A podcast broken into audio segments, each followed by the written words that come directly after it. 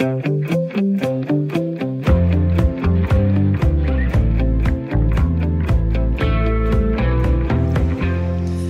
eftermiddag og velkommen til Spørg Lægen her på Radio 4. Det her er programmet, hvor jeg selv eller min medlæger og medvært Michael Christensen sætter fokus på forskellige sundhedstemaer, som vi håber, du og andre lyttere synes er spændende og måske kan lære noget nyt af. I dag vil jeg stille skarpt på screening i sundhedsvæsenet, og helt kort, så er screening en række af tilbud, som sundhedsvæsenet inviterer udvalgte befolkningsgrupper til, og hvor formålet er at opdage bestemte sygdomme så tidligt i forløbet, at vi kan nå at gøre noget ved dem. Så i dag har jeg inviteret en overlæge fra kræftens bekæmpelse til en snak om screening i Danmark. Hvorfor skal vi screenes, eller hvorfor ikke? Hvilke sygdomme screener vi for, og hvad er egentlig fordelene og ulemperne? Og så håber jeg, at du vil tage aktivt stilling til, om du ønsker at indgå i de screeningsprogrammer, som du selv bliver inviteret til på et tidspunkt. Jeg får også besøg af en helt almindelig dansker, Paul Erik, som for nylig fik konstateret tarmkræft og er i gang med sit behandlingsforløb. Senere i programmet skal det handle om den sans, du bruger lige nu, nemlig høresansen.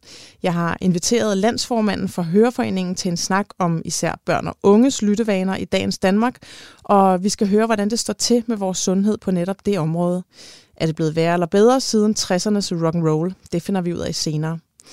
Derudover er mailen som altid åben, og jeg modtager meget gerne dine spørgsmål om lige præcis de emner, du går og funderer over. Du kan sende dine spørgsmål på den sædvanlige mail sl radio 4dk eller indtale dem på vores telefonsvarer på 72 20 0400. Så vil jeg eller Michael i de kommende udsendelser besvare så mange spørgsmål, vi overhovedet kan nå.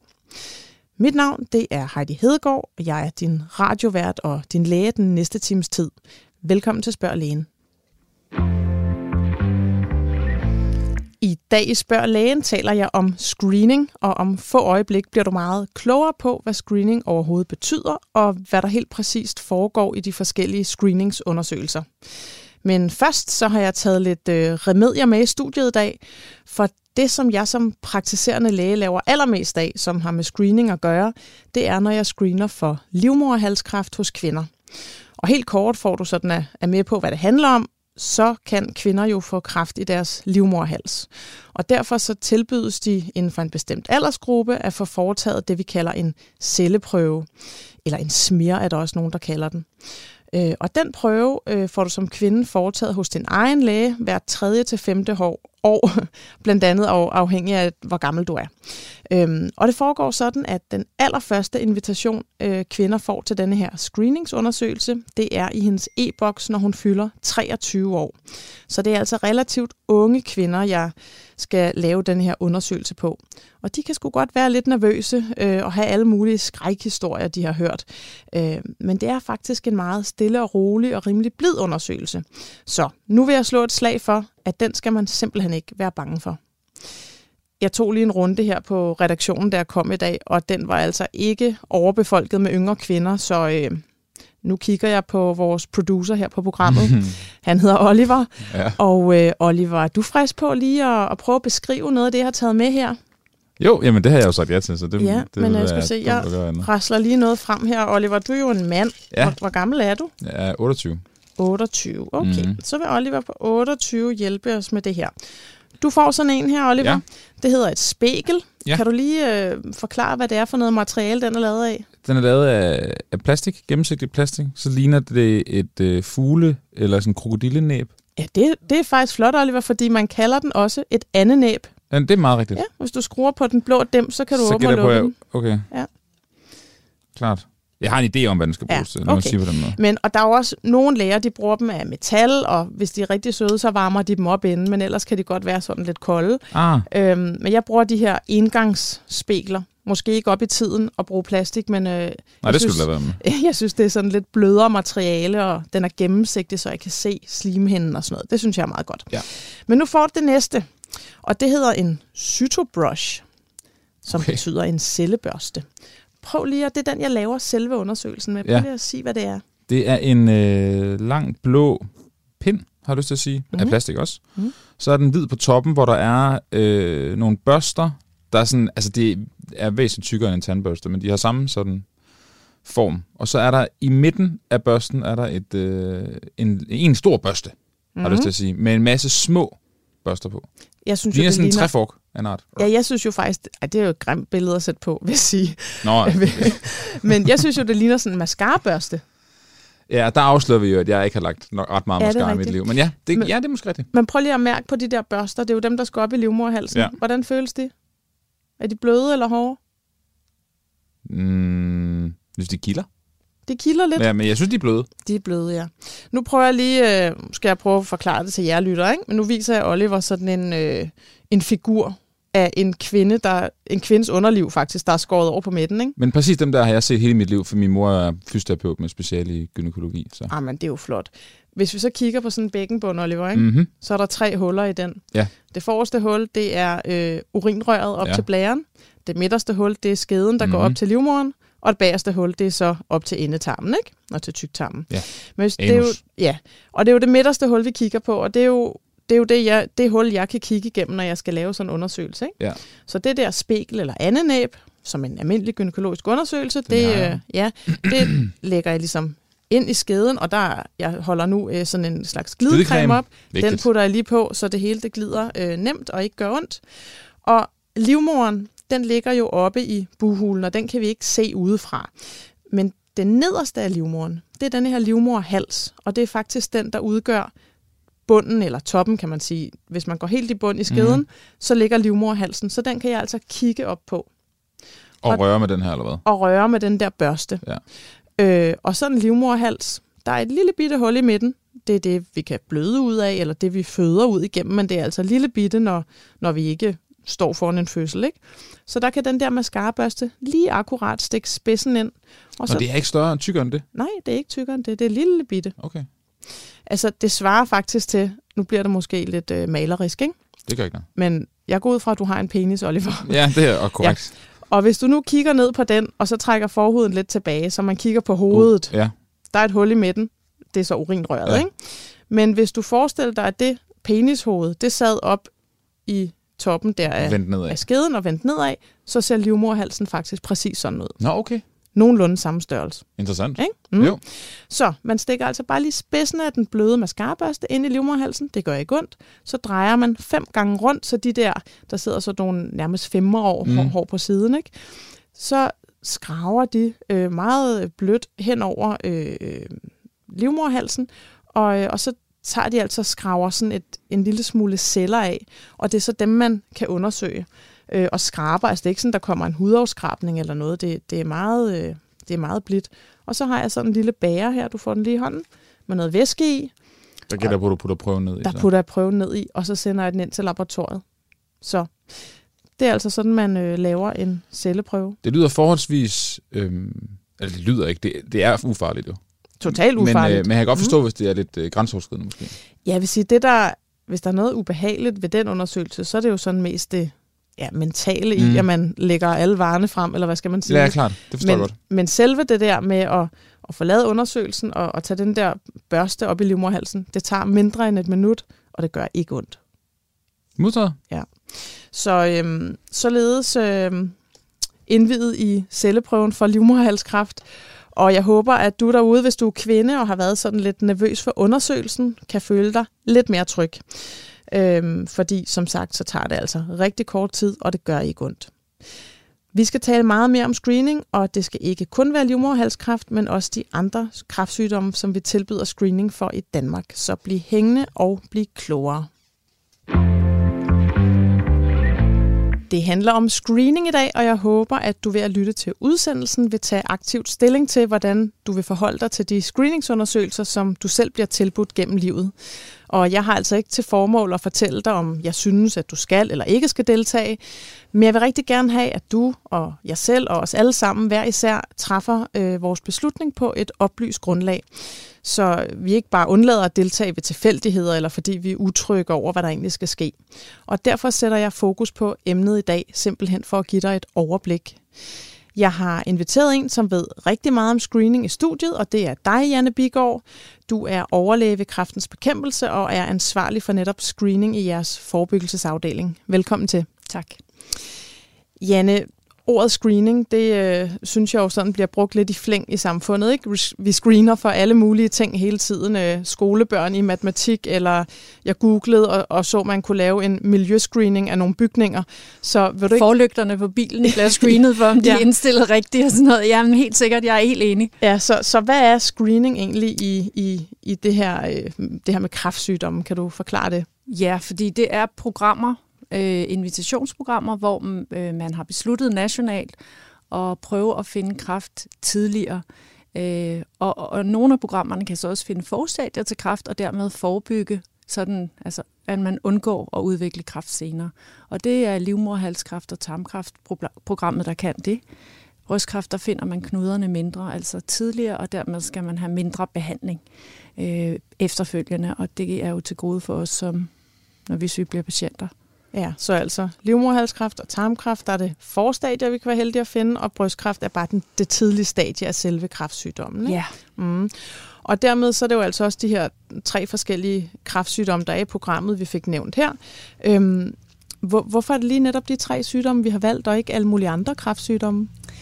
Der skal være en masse krav til, til stedet for, at man laver sådan et program. Men allervigtigst skal det være en hyppig kræftsygdom. Og det her er hyppige kræftsygdomme, så man siger, om livmorhalskræft, der er kun altså en om dagen, 365 om året, men det var en rigtig hyppig sygdom, inden man begyndte at screene. Der var det den tredje hyppigste sygdom blandt kvinder. Brystkræft er den hyppigste sygdom, øh, kræftsygdom blandt kvinder, og tarmkræft er den tredje hyppigste både blandt mænd og kvinder. Så kan man sige, så mangler vi jo nogle toer og nogle etter øh, af de hyppigste sygdomme, men det er fordi, vi ikke har test, der kan bruges til det her formål endnu.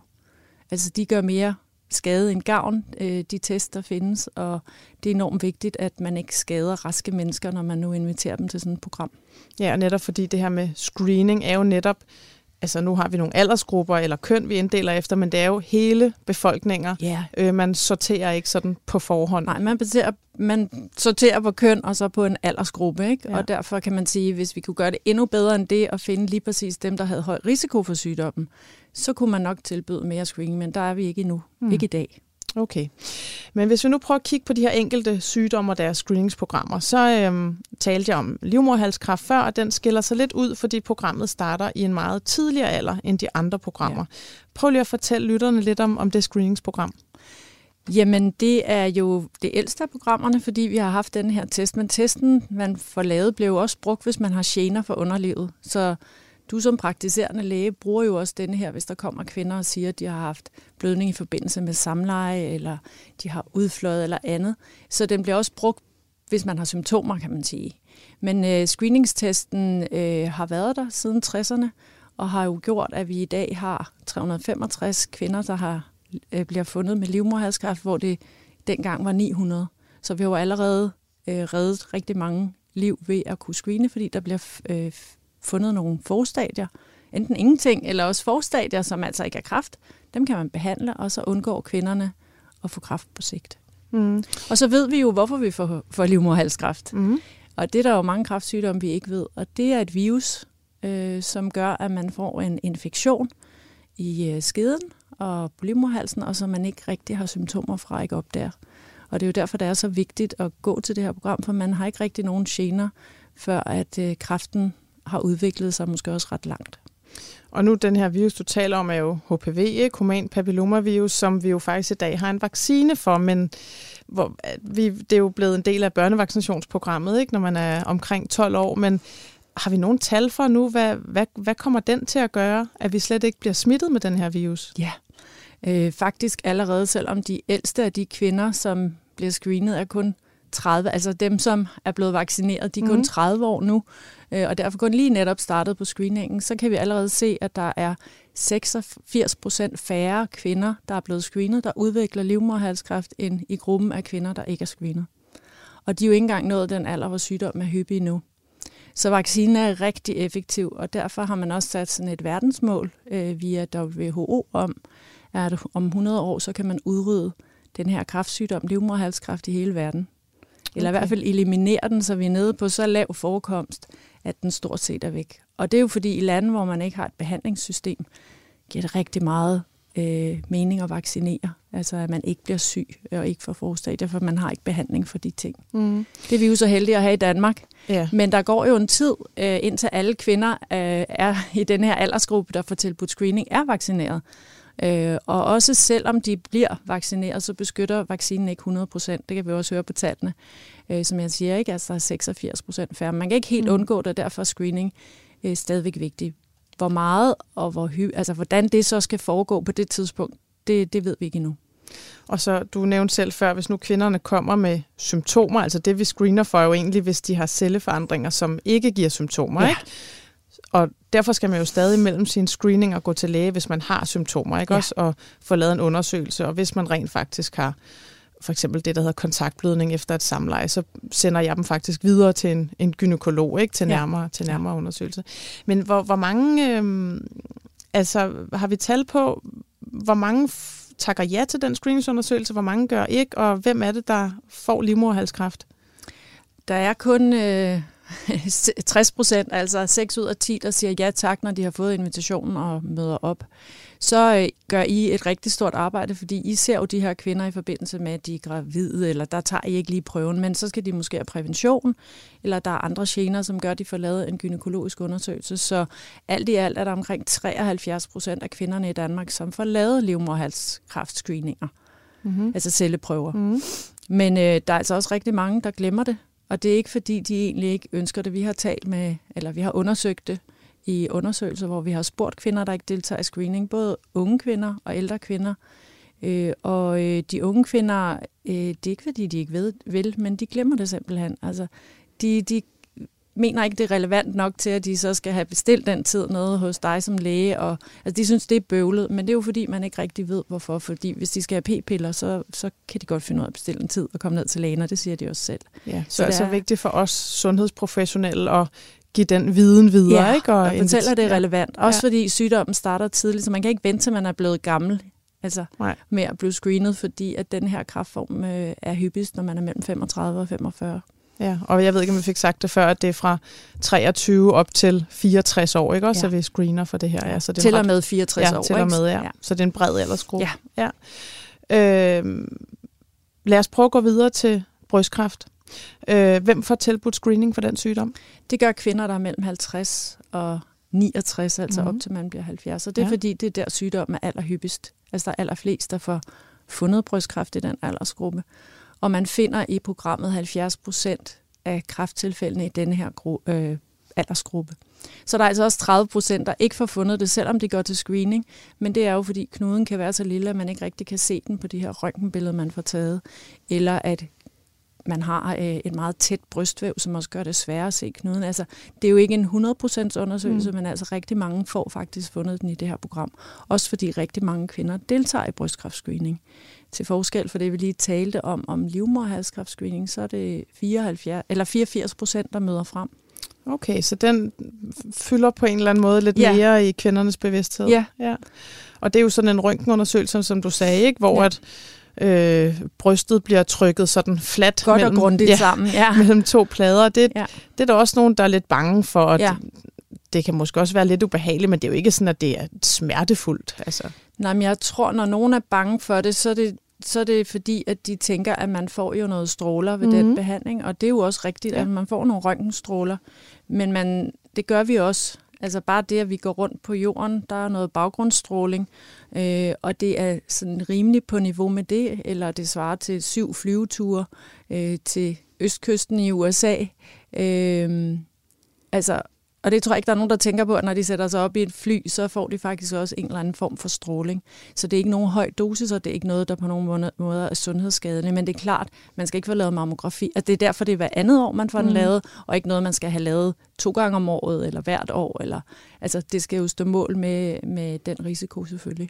Er der nogen, altså er der tilfælde af kraft per et eller andet antal tusind kvinder, der bliver... Altså... Det er i hvert fald meget, meget lidt. Og der, hvor man har set det, det er jo øh, patienter, der er blevet behandlet for en kraftform, for eksempel lymfom, der brugte man strålebehandling til at behandle okay. børn. Og der kan man se, at de udvæg har større risiko for brystkræft senere, senere og andre i livet. Ja. Okay. Øh, den sidste øh, screeningsundersøgelse eller tilbud om, det er jo øh, tarmkræft, og det er jo så ikke kun forbeholdt kvinder, men begge køn har mm. en Mhm. tarm. Ja, Prøv at fortælle lidt om den. Ja, det, det er det nyeste program. Mm. Det startede i 2014, og det er en prøve, der undersøger, affør, altså om afføringen indeholder usynligt blod. Mm. Og den kan skænde, så den, selvom man har spist røde bøffer, så er det ikke det, der slår ud. Altså det er øh, menneskeligt blod, der slår ud i prøven. Øh, og det er jo det er jo så sådan, at alle knuder i tarmen øh, ikke nødvendigvis bløder. Så, så det kræver selvfølgelig, at der er noget. Men igen, det kan være meget, meget små mængder. Meget, meget følsom, den her prøve for det her usynlige blod. Og så er der også forstadier i tarmen, altså det kalder vi polyper. Mm. Og de polyper kan også bløde. Og Små dem- gevækster, ikke? der Ja, sidder det i er sådan tarmen. u- ja, små ja, vortelignende dannelser, Ja. ja. kan man sige, indvendigt i tarmen. Og dem, kunne man, dem kan man så fjerne, øh, hvis nu det er dem, der er årsag til den her, det her usynlige Fordi blod. at der ikke behøver at være noget kraftigt, men de kan senere hen måske Der kan man udvikle sig nemlig- til det, ikke? Ja, Mm. forebygge, at man udvikler Ja. kræft senere. Og altså, det man får ved den her tarmkræftscreening, det er jo øh, i 50 års fødselsdagsgave, får man et brev ind ad døren med et lille glas i, Mm. hvor man så selv skal samle denne her afføring, ikke? Jo. Ja, øhm, og hvis der så er blod i, så kommer man videre til nærmere undersøgelse. En kikkertundersøgelse, En kikkertundersøgelse, ikke? Og det skal Ja. man selvfølgelig også vide, at det, den her test kan ikke stå alene. Og der er faktisk en ud af 10, som ikke møder op til den der undersøgelse, når de nu har fået en positiv test. Det kan der jo være en god grund, at man sammen med sin læge har, har fundet ud af, hvis man fejler noget alvorligt, altså har en anden sygdom, så giver det måske ikke mening at skulle gennem sådan en kikkertundersøgelse, men, men øh, Altså fordi man af en eller anden grund ikke kan gennemføre den eller tåle den. ja, eller, tåle ja. den, ikke? Fordi det er også noget med, med ens helbred, det er, Ja. øh, man skal have lidt bedøvelse til det. Ja, okay. Og hvis vi lige kigger tilbage på de andre, ikke? Hvis, Mm. hvis, brystkræftscreeningen slår ud, altså man ser noget på den her røntgenundersøgelse, så kommer man jo så videre til øh, noget ultralyd og en biopsi. Ja, øh, en vævsprøve, En ikke? vævsprøve, ja. Øh, og langt de fleste kan faktisk øh, udelukke, eller røntgenlægen kan udelukke, at der er sygdom alene ved at lave yderligere supplerende undersøgelser. Øh, ikke, og ikke nødvendigvis heller skulle lave biopsi. Okay, så det er ikke så- sikkert, at man sådan skal have noget invasivt, Nej. altså blive stukket. Det er 0,6 procent i programmet, der har kræft. Altså de kvinder, som bliver sendt til udredninger. Det er 2,5 procent, der bliver sendt til det her udredning af alle, der bliver screenet. Så man kan også sige, at 97,5 procent er faktisk raske. Ja, dem, der så... går til mammografi. Ikke? Og det var det, jeg tænkte på, når, øhm, altså, når man deltager i en screeningsundersøgelse. Hvor stor er sandsynligheden for, at man bliver sendt videre Den er lille. Den er jo meget lille, ikke? Ja. Ja. Det er 2,5 procent. på brystkræft. Ja, to Ja. ja. ud af 2,5 ud af 1000, eller 25 ud af 10.000. Altså det er jo sådan nogle lidt svære tal at forstå. ja. De bliver sendt videre til en undersøgelse, og kun en tredjedel, altså en ud af tre, fejler faktisk noget af dem. Ja, så man har en rigtig, rigtig god chance for at være rask, Ja. når man går til de her undersøgelser. Ja. ja. Øhm, og det, man kan sige, det er jo rigtig, rigtig positivt, at vi opsporer de her, enten de tidlige stadier øh, af kræft, eller forstadierne til dem, øh, som gør, at vi kan behandle tidligere, og så forhåbentlig undgå, at sygdommen bliver øh, spredt i kroppen, eller vi kan undgå eller udsætte dødsfald. Ikke? Men der er jo også den her sådan potentielle bagside af medaljen ved, ved screening. Øhm, vil du prøve at sætte lidt ord på det? Jamen altså, øh, man kan sige, det er jo så lidt forskelligt for de forskellige programmer, mm. og for livmoderhalskræft, der, øh, der kender vi ikke sådan tallene. Altså vi ved, at dem, der får kræft, øh, der er det altså to ud af tre, har faktisk ikke rigtig deltaget i deres screeningsprogram. Enten aldrig, eller ikke regelmæssigt. Mm. Så der er også noget med det her med, hvis man følger programmet øh, hver tredje år, eller hvad, hvad de her intervaller nu er, så, er der jo også, så bliver man holdt godt øje med. Fordi hvis det ikke lige bliver set, så bliver det så set måske næste gang. Ja. Øh, især når det er de her forstadier, ikke? Så, øh, så har man stadigvæk chance for at kunne finde dem. Øh, men jeg prøver men- lige at jamen, få jeg mig tænker, tilbage på der- sporet. Jamen, jeg tænker der med for eksempel livmoderhalskræft, der, der kan man jo faktisk godt have øh, nogle forandringer i sine celler, som man opdager ved screeningen, men som går i sig selv, eller aldrig ja. bliver udvikler sig ja. Til kræft. Ja. Og man kan sige, hvis ikke man screenede dem, så vil man bare aldrig opdage det, og man vil Præcis. heller aldrig få kræft. Præcis. Så der, der, der kan de jo faktisk gå i en årrække til nogle øh, kontroller, Mm. og faktisk gå og være bange, nervøse, ja. Frygte de her kræft, som, som aldrig havde været på tale, hvis ikke man gik til screening. Så det, det er sådan lidt noget livskvalitet, eller... Ja, og man kan sige, altså jeg tror måske også, det er fordi, der er en forklaring i forhold til, at de her forstadier ikke er kraft. Altså jeg tror, der er nogen, mm. der mhm. sætter lighedstegn, når de så får fundet forstadier, men der er meget mere tilbageholdenhed med at behandle øh, nu, end der var tidligere. Netop fordi, som du siger, nogle af dem forsvinder af sig selv, og man, man, man overvåger dem mere, end man begynder at operere, fordi behandlingen for de her svære celleforandringer er et kejlesnit, og hvis man er ung, så kan det godt give problemer, hvis man være gravid. Ja, og kejlesnit, altså hvor man tager et stykke af livmorhalsen og skærer, og skærer væk ud, i, i bedøvelse, ja. ikke? så man kan kigge øh, ja. bedre på vævet og skære det syge fra, og og hvis man så er gravid, kan det gøre, at livmorhalsen har lidt dårligere... Hold, den holder dårligere på, på barnet ja, i ja, nogle præcis, tilfælde. Men altså, det er også en lille risiko, der er ved det, og der er man jo meget bevidst om, hvad alder man har. Mm. Er man min alder, øh, hvor man er gået i overgangsalderen, så er det jo ikke et hensyn, der betyder noget, kan Nej. man sige. Øh, men hvad så med... Altså, når, når man sådan øh, undersøger for noget, så kan der jo være det, vi kalder falsk positiv svar, altså ja. hvor en prøve bonger ud, mm. som om der er noget galt, men det faktisk var en fejl. Ja. Og det er jo også noget, der gør, at vi kan gå rundt og være sådan sygeliggjort eller være nervøse. Ja. Hvor, meget, hvor meget er der sådan noget? I? Jamen det er der jo. Altså vi hørte lige fra brystkræft, at, at to ud af tre jo faktisk ikke fejlede ja. noget. Øhm, for tarmkræft, det er stadigvæk et nyt program, så vi har ikke altså tallene endnu. Det lyder mærkeligt, men det er jo fordi, at der er lidt forsinkelser på især at få, hvor mange har så fået kræft, og hvor mange får det i næste runde. Så man skal jo se det hen over nogle runder for mm. at se præcis, hvordan ser det ud i Danmark. Øhm, men det, der er jo mange, altså øh, 5% af dem, der får lavet, øh, har en positiv, eller dem, der går til tarmkræftscreening, har en positiv prøve. 5 procent? Ja. Mm. Og de bliver jo så kaldt ind til en kikkertundersøgelse. Mm. Og der er det jo så det, at nogen får fjernet polyper. Og så kan man sige, at det er en vigtig nok grund. Altså, det er jo rigtig svært at forudse, om lige den polyp, fordi der er også nogle forskellige grader af dem. Mm. De svære polyper, de udgør halvdelen faktisk øh, af, af dem, man fjerner. Ikke? Altså dem, hvor man tænker, der ville komme kraft Ja, ja. som ikke har kraft endnu. Ja. Og, og meget få har faktisk kraft, altså af dem, der får lavet kikkertundersøgelse. Det, er sådan, det har været lidt forskelligt i de forskellige runder, med sådan 3-4 procent. Og det er jo også fordi, når man så har været der en gang, så får man jo fjernet nogle polyper, som så ikke kan udvikle sig, så ens risiko for at få kraft skulle meget gerne blive mindre. Og så, hvis man har været til en kikkertundersøgelse, så går der otte år, før man får sådan en afføringsprøve tilsendt igen, fordi Okay. Det er en rigtig, altså den bedste undersøgelse, man kan lave, fordi man har kigget tarmen efter og fjernet polyper, og så har man simpelthen mindre risiko.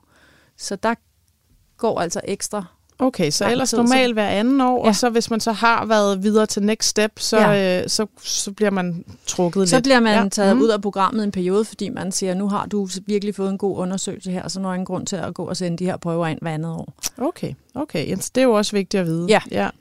Øhm, jeg får altså med jævne mellemrum forspørgseler fra nogle patienter, der gerne vil være helt sikre på, at de ikke fejler noget, og så vil de gerne for eksempel tjekkes hvert år, i stedet ja. for hver anden, eller hver tredje, ja. eller hver femte år. Ja. Og, og dem kan jeg jo ikke, dels er det ikke mig, der bestemmer øh, øh, over de her screeningsprogrammer, det er jo øh, en invitation, man får i e-boks. Ikke? Sådan, man kan simpelthen slet ikke, du kan slet ikke bestille sådan en prøve, Nej, faktisk. præcis. Men, ja. men hvad... Øh... Jamen, det er jo fordi, man siger, at hvis man har symptomer, altså det skulle jo være det, der gjorde, at man var bekymret, så skal man ikke forsinke det med at lave sådan en test her med at undersøge for usynlig blod. For det er bare en forsinkende undersøgelse, så skal man videre til en kikkertundersøgelse. Ja, så hvis man har symptomer, det er ja. det, så skal jeg sende den ja. direkte. Vi, ja. vi har noget, der hedder kraftpakker. Vi ja. har forskellige tilbud. Men hvad med dem, der bare vil være på den sikre side og har lavet screeningsundersøgelser hele tiden? Ja, men så, altså, det, sådan fungerer det jo ikke, fordi det tror jeg, at hvis vi er bange for at blive syge, så skulle vi jo hele tiden have lavet blodprøver, og så skulle vi jo hele tiden også altså, lave mammografi meget ofte og sådan noget. Mm. Det, det har vi jo simpelthen ikke råd til i Danmark, kan man også sige. Men det er jo altså også unødvendigt. Øh, og det, jeg tænker, altså, det er da fint at tage den her afføringsprøve, men, men det er altså ikke en prøve, man sådan bare bruger til, fordi man tænker, nu skal jeg lige se, om jeg er frisk. Så den bliver helt klart kun brugt til det her program. Ja, så man må kun bruge de her screeningsundersøgelser, ja. når man bliver inviteret. Ja. Mm. Øhm, til sidst, Janne, så vil jeg lige, måske sammen med dig, øh, sådan forklare lytterne, at, at du, du nævnte det lige før, det her med, når man får lavet en screeningsundersøgelse, hvis nu den er normal, mm. altså negativ mm. kalder vi den, mm. jamen så ved vi, så har du med meget stor sandsynlighed ikke den sygdom, mm. Men den er jo ikke 100 procent? Den, den kan også være falsk negativ, Ja. altså at der alligevel er noget sygdom. Ja. Så får man symptomer, så er det jo meget, meget vigtigt, at man reagerer på dem. Også selvom, at man lige havde fået Præcis. lavet sin screening. Ikke? Så altid. Ja. gå til lægen. Ja. Men det, jeg egentlig også synes, der er vigtigt, det er, hvis den så bonger ud og er positiv, altså der var blod i prøven Ja. eller et eller andet, Ja. Så er det ikke ens betydende med, du har kræft. Nej. Det er kun en, det må vi undersøge nærmere. Ja. Ikke? Jo. Og øh, så man skal ikke være helt så bange for det svar, Nej. som mange giver udtryk for at være. Nej. Præcis. Og den der prøve er meget, meget følsom øh, for det her blod. Mm. Så man kan sige, det kan jo også være et eller andet. Øh, altså hvis man havde et mavesår, kunne det sikkert også give en lille anledning til, altså, altså hvis man fejlede noget et andet sted. Mm. Øh, den er meget, meget følsom. Ja. Så, og også et eller andet fiskeben, der lige har lavet en lille rift et sted eller noget. Ikke? Altså der kan jo være andre årsager til, at der er blod i afføringen. Ja. Så der er altså meget større sandsynlighed for, at man ikke fejler At man noget. er rask. Ja. Øhm, Janne, tak fordi du vil være med til at opklare en masse omkring screening, og tak fordi du vil være med i dag. Tak fordi jeg måtte komme. Og det var Janne Bigård, overlæge ved Kræftens Bekæmpelse. Nu har vi hørt en masse om, hvilke screeningsprogrammer, der tilbydes i Danmark, og også lidt om fordele og ulemper.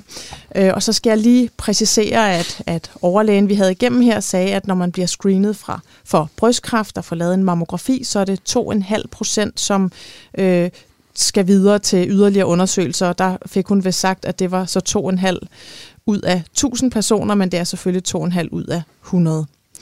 Og så går vi videre, for her på Radio 4 er mottoet jo, at vi taler med Danmark, og derfor vil jeg nu tale med en helt almindelig dansker, som på egen krop har oplevet en af de kræftsygdomme, vi screener for, nemlig tarmkræft.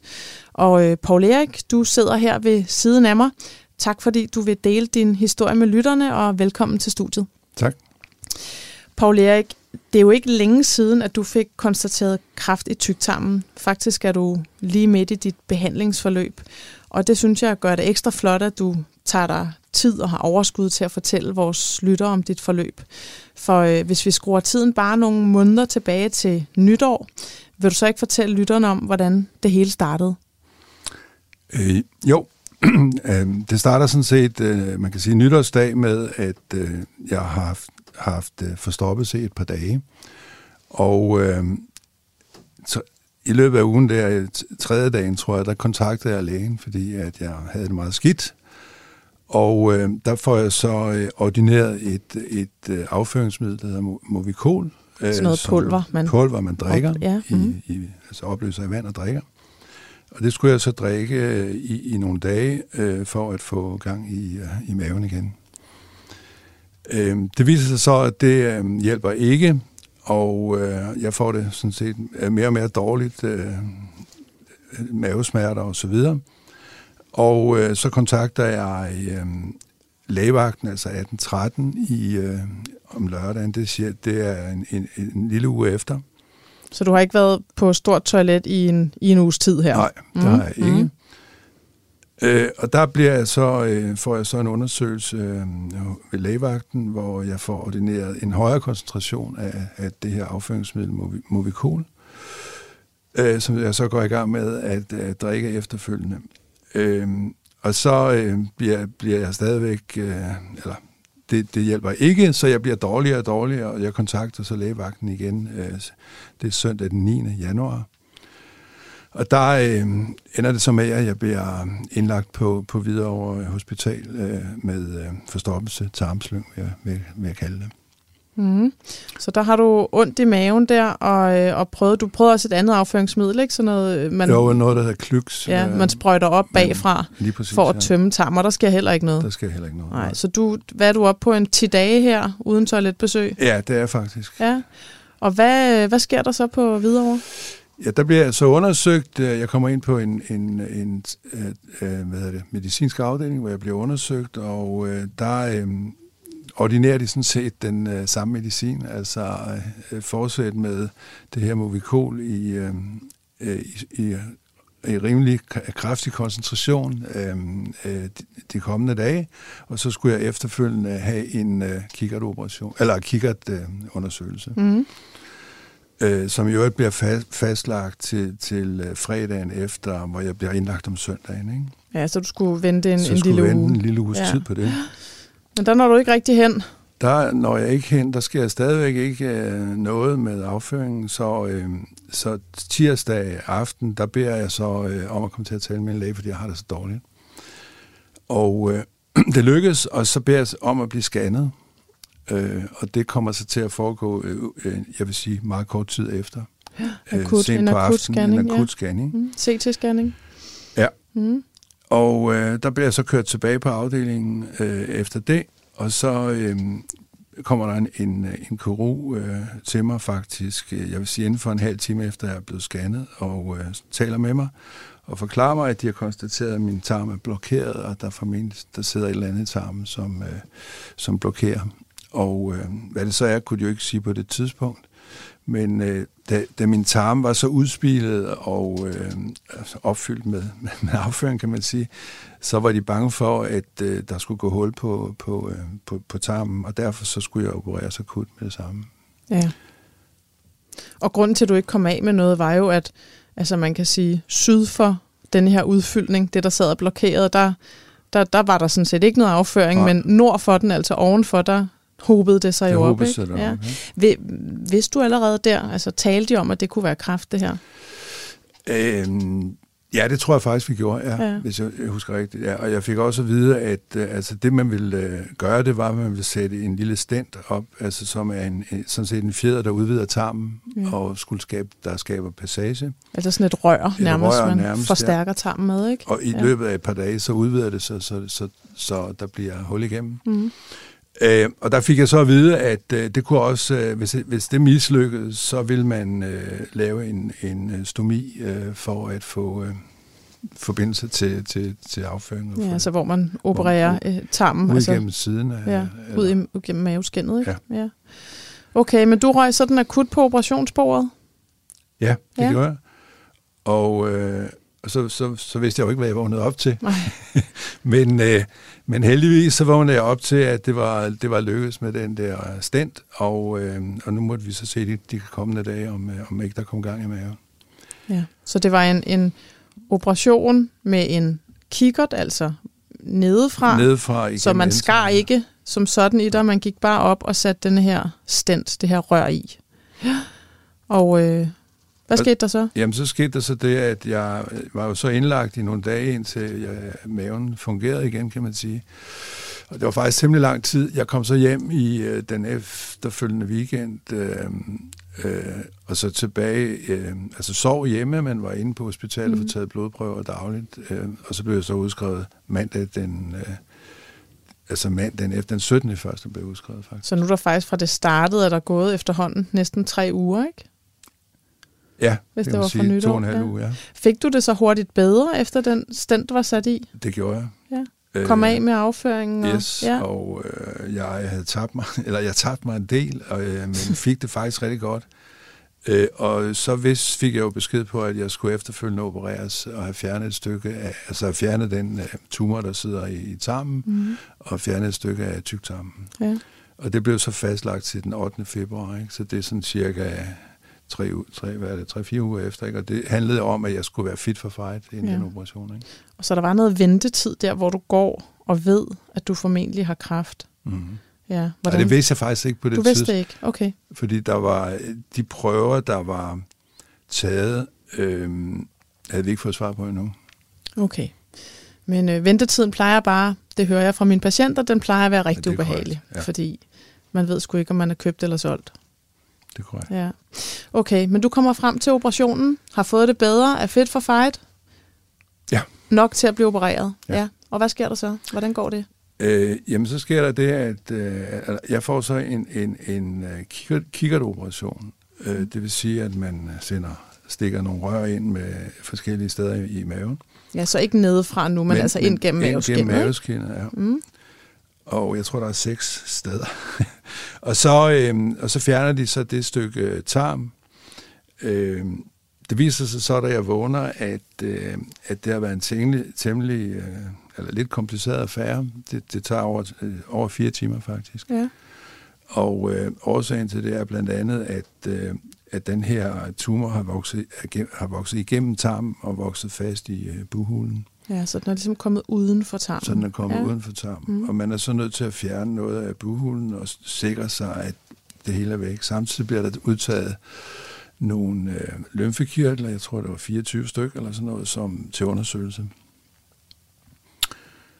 Øhm, så øh, så det, øh, operationen gik egentlig som planlagt, men, men det var nok lidt mere kompliceret, end man havde forventet. Okay. Og så nu efterfølgende, så er du i, øh, i noget kemoterapi, ikke også? Jo. Fordi det kom ud i buhulen der, og der er du altså i gang med, med nogle serier af det. Ja. Øhm, og så er din behandling forhåbentlig afsluttet derefter. Ja, det forventer jeg. Det, det eneste, jeg skal have gennemført efter det, er så en kikkertoperation for at få undersøgt tarmen hele vejen igennem. For at se, at, at der ikke er mere at komme ja. efter. Ja. Øhm, Paul Erik, du blev jo ikke screenet forud for det her, altså de her screeningsundersøgelser, vi har talt om. Dem, øhm, dem deltog du ikke i, vel?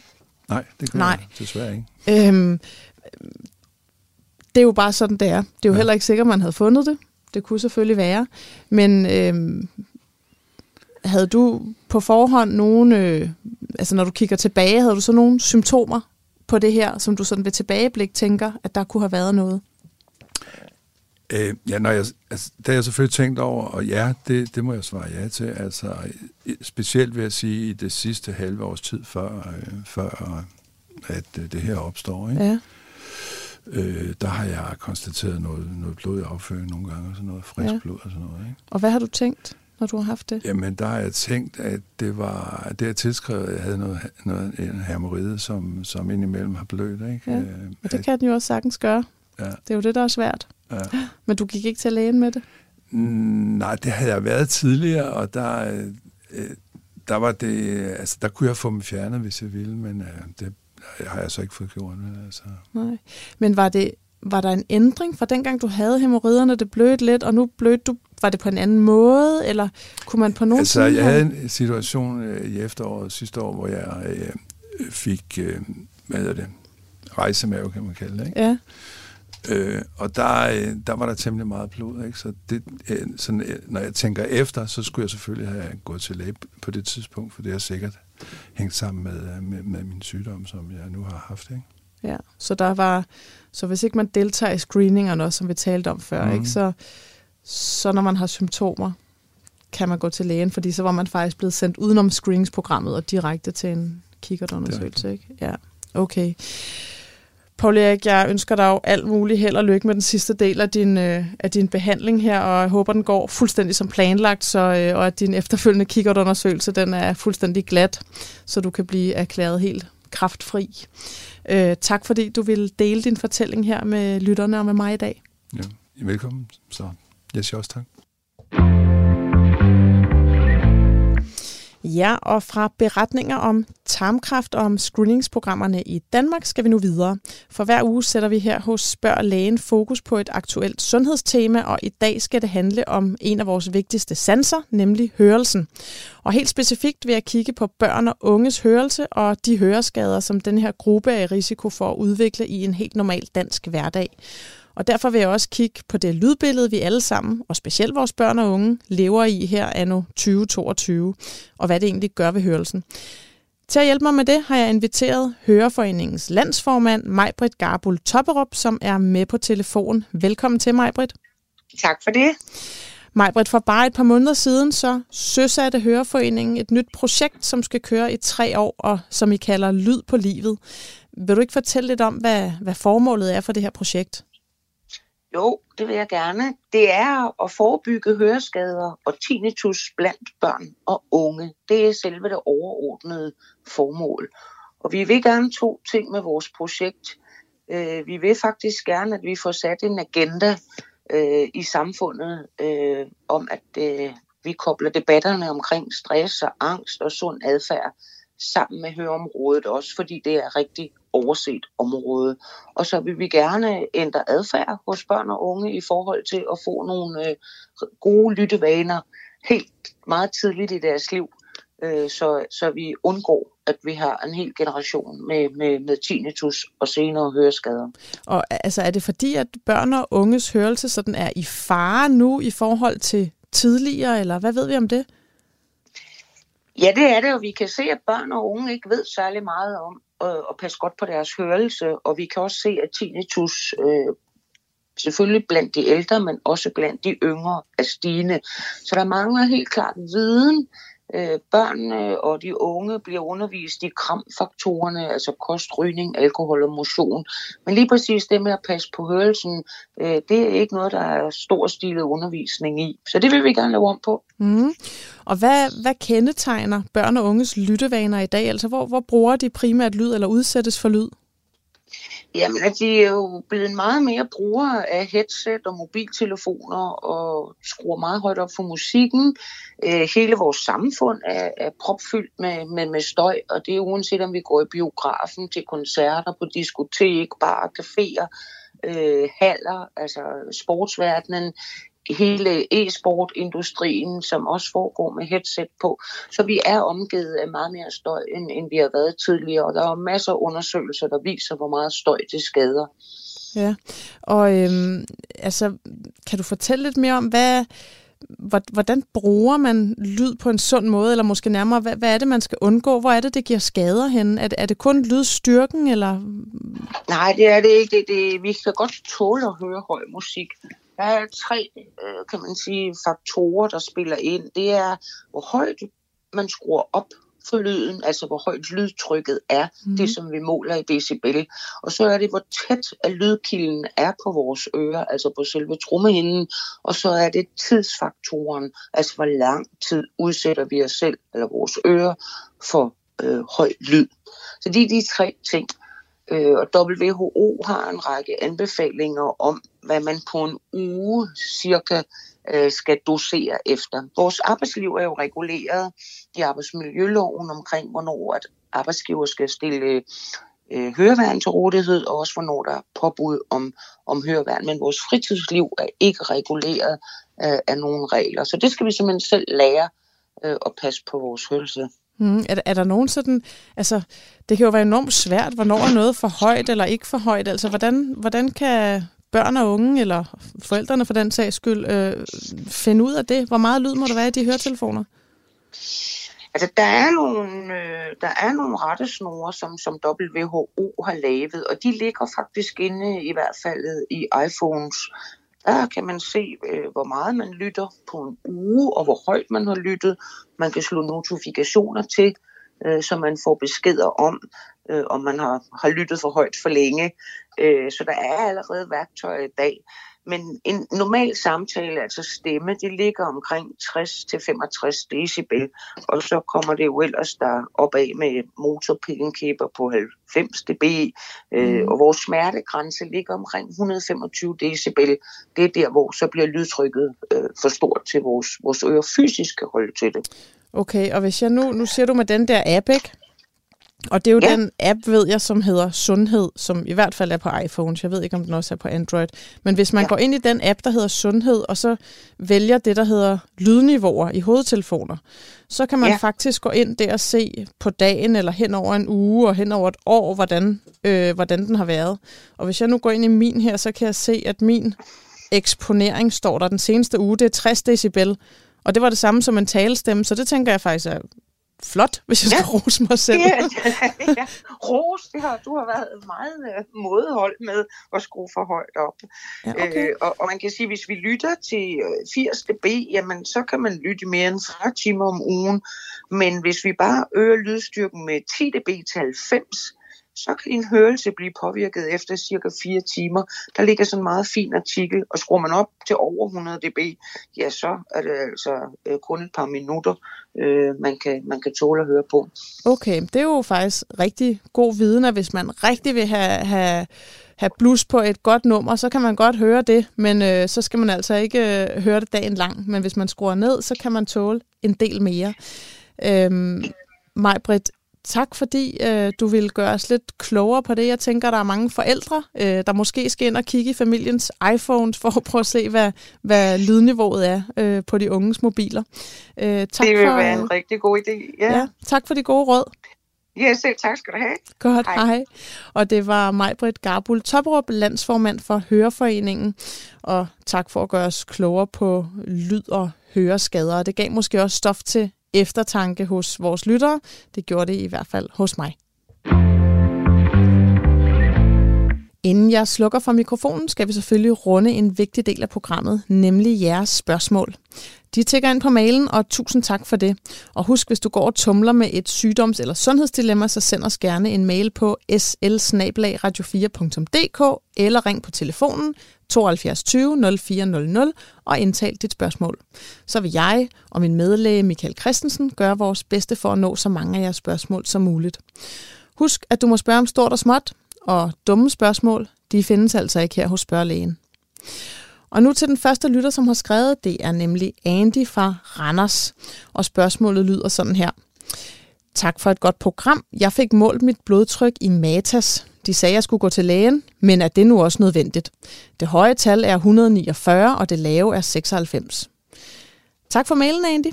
Øh, det korte svar, det er, ja, det er en lille smule forhøjet dit blodtryk, og det vil nok være fint, at du vender det med din egen læge for at finde ud af, om der skal gøres noget ved det. For det skal der måske, men ikke nødvendigvis. Og til dig, der lytter med, så skal jeg måske lige forklare, hvad Andy mener, når han taler om det høje og det lave tal. Det høje tal, det er det, vi kalder det systoliske blodtryk eller slagtrykket. Og det er altså trykket, man finder i pulsårene, når hjertet slår. Altså når de store hjertekar trækker sig sammen og pumper blodet ud i årene, ud i kroppen. Ikke? Det lave tal, det kalder vi det diastoliske blodtryk, eller hviletrykket. Og det er trykket, man måler i pulsårene imellem hjerteslagene, altså når hjertet hviler. Og det helt ideelle blodtryk, det har vi defineret som 120 over 80, altså det høje 120 og det lave 80. Men vi taler ikke om et decideret forhøjet blodtryk, før enten det høje tryk er på mindst 140, eller det lave er på mindst 90. Så hvis du har et blodtryk på 149 over 96 Andy, så er det en lille smule forhøjet, men det er ikke voldsomt. Og så vil jeg sige, at der er rigtig meget, der påvirker et blodtryk. Og hvis du har stået i en travl Matas-butik og fik målt dit blodtryk, så vil det temmelig sikkert være lidt lavere, hvis du sidder derhjemme i en god stol og slapper af. Så det kan sagtens være det normalt, og du slet ikke skal behandles. Omvendt, hvis du fejler noget andet, sukkersyge eller hjerteproblemer, så skal dit blodtryk faktisk være lavere, end hvis du ikke har de her sygdomme. Så konklusionen er, ja, det skal du tale med din læge om, men nej, det er ikke sikkert, du ender med at skulle behandles. Så afsted til lægen med dig, Andy, og tak for din mail. Så er der en ung kvinde her på 17 år, som gerne vil være anonym, og hun skriver sådan her. Tak fordi jeg kan spørge her på mailen. Jeg lugter af fisk for neden. Jeg vasker mig flere gange dagligt, og jeg tør ikke sidde ved siden af nogen i skolen. Det har varet lige siden påske. Øh, og der må jeg sige, anonyme kvinde, hjælp mig nær. Det er jo et øh, rigtig irriterende problem, det der. Men det lyder som om, det er noget, der er nemt at behandle. Øhm, det lyder nemlig som om, det er det, der hedder bakteriel vaginose, eller på dansk, skedekatar. Øh, og det er slet ikke en sygdom. Det er det handler egentlig bare om en forskydning af nogle bakterier, fordi i det normale sekret i, i skeden, der øh, er der en overvægt af de her mælkesyrebakterier, som, som gør sekretet sådan lidt surt. Men hvis du for eksempel vasker dig med sæbe, så bliver det mere basisk, og så kommer der nogle andre bakterier til, og det er altså dem, der lugter lidt af det her fisk. Så primært så skal du øh, undgå at vaske dig med sæbe for neden. Enten så kan du bare bruge vand, det er rigeligt, eller også så kan du købe sådan en intimsæbe, øh, for eksempel på apoteket. Den er lavet specielt til formålet. Man kan også købe sådan nogle mælkesyre-tabletter, og, altså, der er beregnet til at lægge op i skeden for at, at genetablere den her bakteriebalance. Øh, og er de her ting ikke nok, så kan du gå til din egen læge og få en behandling med noget antibiotika. Men øh, du er altså ikke syg, og det smitter heller ikke. Det er fuldstændig ufarligt. Og selvfølgelig, hvis du er i tvivl om det, jeg siger her, det passer på dig, så skal du uanset øh, gå til din egen læge for at blive undersøgt. Og med den bemærkning vil jeg sige tak for de gode spørgsmål. Vi når ikke mere i dag, for nu er vi nået til vejs ende for lørdagens udgave af Spørg Lægen. Jeg håber, du fik et godt indblik i screeningsprogrammerne i Danmark, og at du blev lidt klogere på, hvorfor vi bruger så meget tid og energi på at screene, og måske tog stilling til, om du selv vil, screenes, hvis eller når tilbuddet dumper ind i din e-boks. Jeg håber også, du er blevet klogere på, hvad for høj eller for meget lyd kan gøre ved hørelsen, og måske bliver du opmærksom på dine egne eller dine børns lyttevaner, og om der skal justeres lidt på dem. Du kan jo starte med at kigge på sundhedsappen. Tak til dagens gæster. Janne Bigård, overlæge ved Kræftens bekæmpelse. Paul Erik, der fortalte om sit forløb med tarmkræft, og Majbrit Garbul Topperup, som var landsfor, landsformand for Høreforeningen. Mit navn det er Heidi Hedegaard. Jeg er praktiserende læge i København og vært på programmet. Spørg lægen er tilbage i din radio næste lørdag. Oliver Breum og Marie Klud stod for dagens udsendelse. Vi lyttes ved. thank you